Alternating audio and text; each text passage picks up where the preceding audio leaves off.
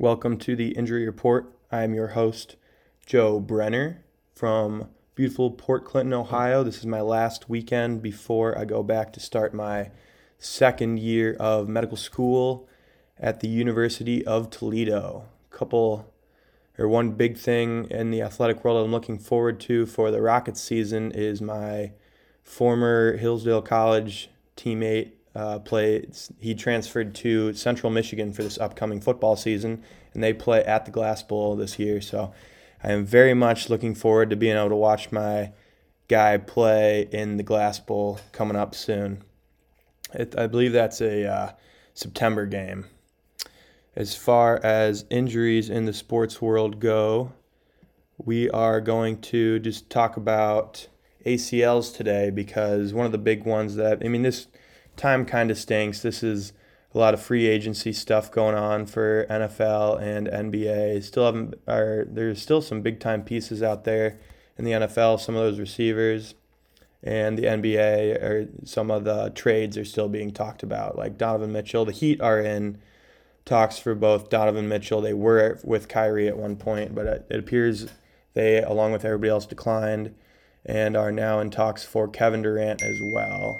I think the only thing that would make me not want to have him is, uh, or I just wouldn't want to give Tyler Herro up for him. That's my big thing. I, th- I wouldn't mind trading Bam Adebayo right now.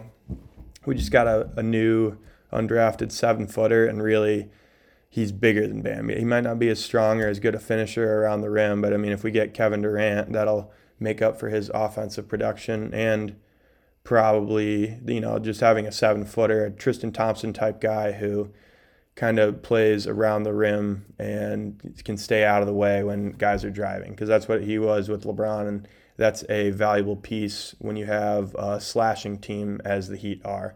And I know we led the league in three point efficiency, but a lot of those guys did not show up in the playoffs, and I'd rather have Kevin Durant than, you know, I love Duncan, love Gabe Vincent, Love those guys, but if we're going to get rid of them, now's the time. As far as injuries, though, EJ Liddell tore his. He's a former Ohio State basketball player, and he is now with the Pelicans, and he just tore his ACL. So we're just going to do a quick ACL talk. So the ACL prevents your your tibia from sliding forward from your knee. So that's the lower part of your leg. It just prevents your leg from sliding forward that way. So a lot of guys, if uh, it's part of the evil triad or unhappy triad of the knee with the medial meniscus and MCL, which is the medial collateral ligament on the inside of your leg. So if you're planted and that kind of holds a lot of that stability, that's why a lot of turf injuries, a lot of teams complain about turf, especially in the NFL not having turf. And then I know the Washington Commanders field gets a lot of complaints about how well their field does as far as slide, slipping and stuff. It can happen both from being planted and having uh, another force impact it, the force of your own leg trying to um, regain your balance when you're sliding is another one. You know, Booby, Boobie Miles in uh, Friday Night Lights is a good example of an ACL injury. There's been lots of them over the years. Derrick Rose, a huge one that comes to mind.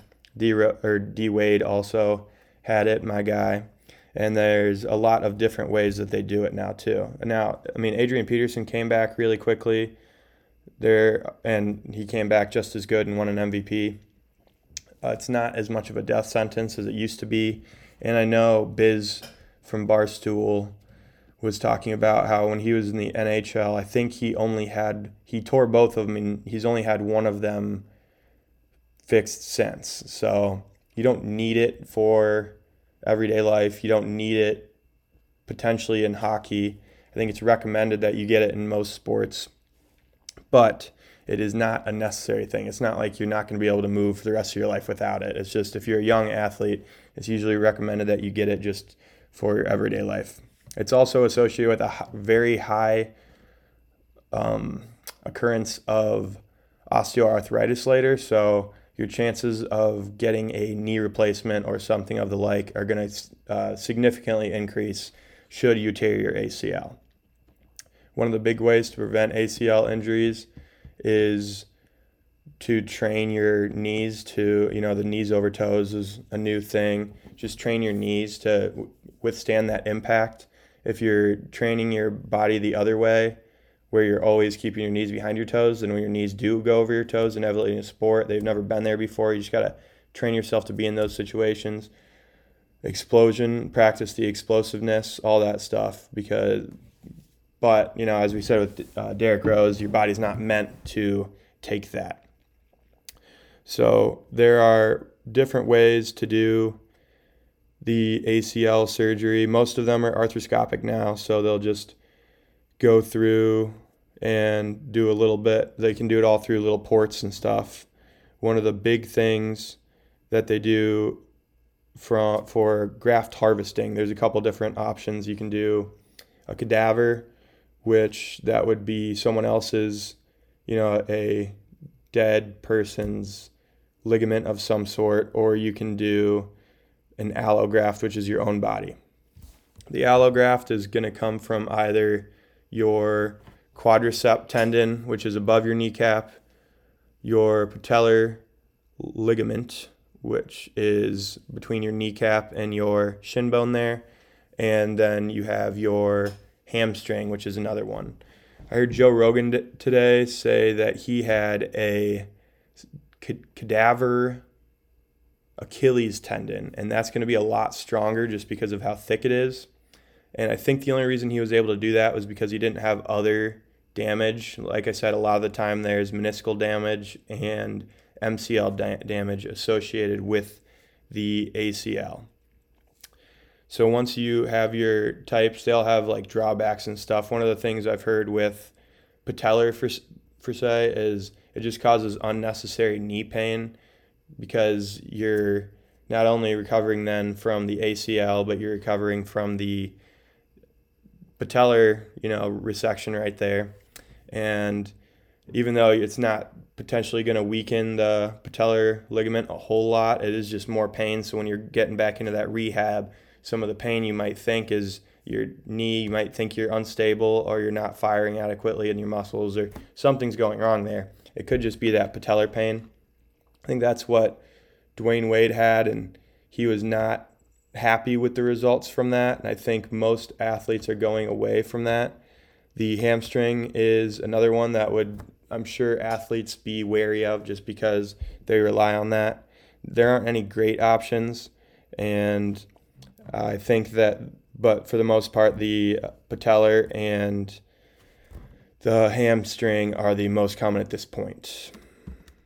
My sister just got the patellar graft, and it's going to be the strongest initially. You're going to have usually a quicker return, and it's the most common. So surgeons are going to have the most experience with it. But like I said, when you're kneeling or getting back into the groove of things, you're going to have a little bit more pain, and there's going to be an extra incision there because they have to go in. So it's even though it's an arthroscopic surgery, they do have to kind of if you see that big knee scar right there, that's not from actually the surgery, that's from taking the graft and you have increased patellar tendonitis. So it's just a lot more pain associated with that area. There is the hamstring, like I said. That is the least amount of pain usually. It's going to be easier to rehab your quad if, you know, that's been not firing and it's there's no extra incision because you're going to use the same place that you go in to do the uh, fixation later. It's usually not as strong initially, so you have to maybe go a little bit slower, but you know you're you're back just as much as six to seven months, where you would be five to six possibly if you're a pro athlete and you're doing the patellar. So depending on your off season where you are, that might be a a better uh, option for you. Again, you got to take in is it just knee pain? Is it knee instability? And then the hamstring you you might be taking as well. And then you can take another. Sorry, the allograft is from someone else, but you can you can potentially get bigger, thicker tendons and or ligaments if you're going with someone else's one of the allografts. And that's going to be less pain. It's going to have a lot more strength and it's going to have just as fast return to play. The incision is going to be smaller on the tibia when you're attaching it because it starts in the medial tibia and goes to the lateral femur. So it runs from the front and then um, it's in the front. That's why it's anterior, and it goes medial to lateral from tibia up to femur. But the other, uh, the one risk, there is a potential risk of viral infection, especially if that person had AIDS or something. And in younger athletes, there is a higher chance of re-tearing that.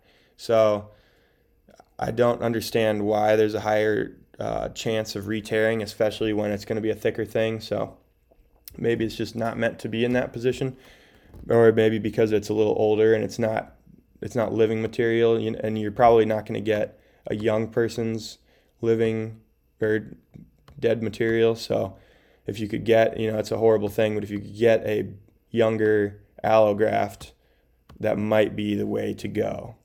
So once you have your graft fi- figured out, they're going to go through the port and they will first they have to drill holes up and down into your tibia and femur and then they have to do, they do a, a stitch they fixates it, a fixation stitch, into the femur so that way it'll stay there. And that's what takes the longest to heal. Your knee itself doesn't get opened up a whole lot. They have to kind of get through some fascia and some of the outer, just kind of connective material that holds your knee together. But after that, they just drill the hole through your knee and then match them up, match the size. They have to hold it in place with the fastening device, and then they straighten and bend to make sure it's just tight enough. It's not too tight. It's not going to be pulled out of place when your knee is straight, and it's not too loose when your knee is loose. You know, you don't want that thing to be loose in your knee, but you don't want it to be overly tight at any point. So they just go up and down to make sure, and then they close it up. It's usually an outpatient incision. It's not a huge deal um, as far as not a huge risk of life or anything. It's usually an in and out. Uh, it's just the a lot of times they have you not doing anything for so long beforehand unless you're a professional athlete and then so long after one of the big things is just making sure your muscles are then strong enough to get you back to the point to where you're the same safety and risk that you were before so it's really just letting the bone itself heal in there, kind of everything tighten up, fasten around the new ligament, and then get back to getting those muscles to fire. I know a lot of people have struggles with getting their feet or their quads to fire, and that could take up to a year, maybe two, before it's firing on all cylinders again, especially those quadriceps. And if you're, you know, an athlete where you're used to that, losing that, where you're relying heavily on the other one, that's where a lot of those issues come up, your one leg is so much stronger than the other. So that's a lot of times why it takes athletes so long to get back into shape. But these, you know, nowadays they're also already so fit and so uh, well trained that when that happens, they get the surgery so soon that they're back before you know it. And that's going to be our injury talk for the day.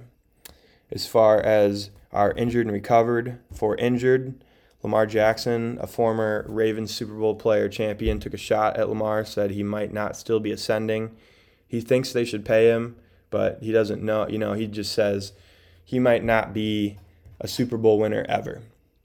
I understand that. Maybe he won't. I think that their division right now is kind of up for grabs. We'll see about the Deshaun situation. The Bengals are, you know, coming off a great year, but sometimes that Super Bowl loss just hangs on teams. It's a longer season. They are going to have their white helmets, which look sick, but I think Lamar and the Steelers are the Steelers. So this this uh, whole division is going to be a crapshoot. I think this Ravens should have been the favorite last year before all their entire backfield got injured. And I think that they should be the favorite even in front of the Browns this year. I think Lamar is probably the best, second best player, maybe behind Myles Garrett in that division. And I think when he gets back, he'll remind everybody why. I am kind of surprised they haven't paid him yet, especially because he has more wins through as many games as any quarterback, I believe, ever. And he has shown, you know, he's an MVP already. He's kind of shown that he can take that role. And I think they're, you know, but he did get hurt, so we'll we'll see. But I think he can take that role. Recovered the Nets. It looks like you know, there's still trade talks for Kevin Durant. He really does want out, but at this point, they've got Kyrie back and they have full right to just stick their foot in the ground and say, we're running it back. We have not seen Kevin Durant, Kyrie, and Ben Simmons together yet, so who knows if that would work because, again, we haven't seen it. Who knows what Ben Simmons looks like? We haven't seen him for the last half of last year, it feels like. So they having those three together might be kind of fun and I hope the Nets do it. I'm kind of tired of guys flaking out of deals after they get the long term money. And although I'd love to see Kevin Durant on the Heat if he goes back to anywhere, including the Warriors, I would just be upset and over it. Injured the Jazz, they're rebuilding. They got rid of Gobert. They're talking about shipping Donovan Mitchell off to, like I said, either the Knicks or the Heat. They're a strange franchise. I don't think they've ever won a championship. They had the two in the 90s. They lost to Jordan and the Bulls. And since I can remember, they've always kind of been a playoff team, but never, I mean, I think they lost to the the Dallas Mavericks in the year the Heat won the championship, but they're just never all the way there. So they, they you know, they had their quick assembly and they're ready to turn things back around. Good for them for jumping off it early. Maybe they can land a player or two. But I think just being in Utah and not having been able to draft, you know, the other part of that is, yeah, they haven't had any super high draft picks.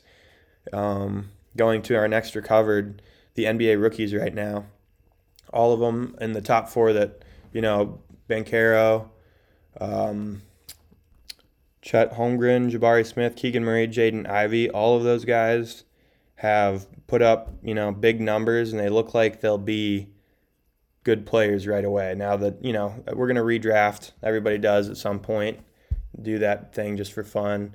And maybe one of the later guys is a bigger star. Maybe one of like Jaden Ivey might play much better than the other four guys drafted ahead of him. But I think just the talent level is just so good in the world right now that I don't know if there will really be any true busts at the top of these NBA drafts going on from here on out just because every everybody's big, everybody can shoot, everybody can dribble. You know, they're all just capable basketball players very early on. There's no real bust potential. They might not all be Michael Jordan, LeBron James, you know, those guys are special.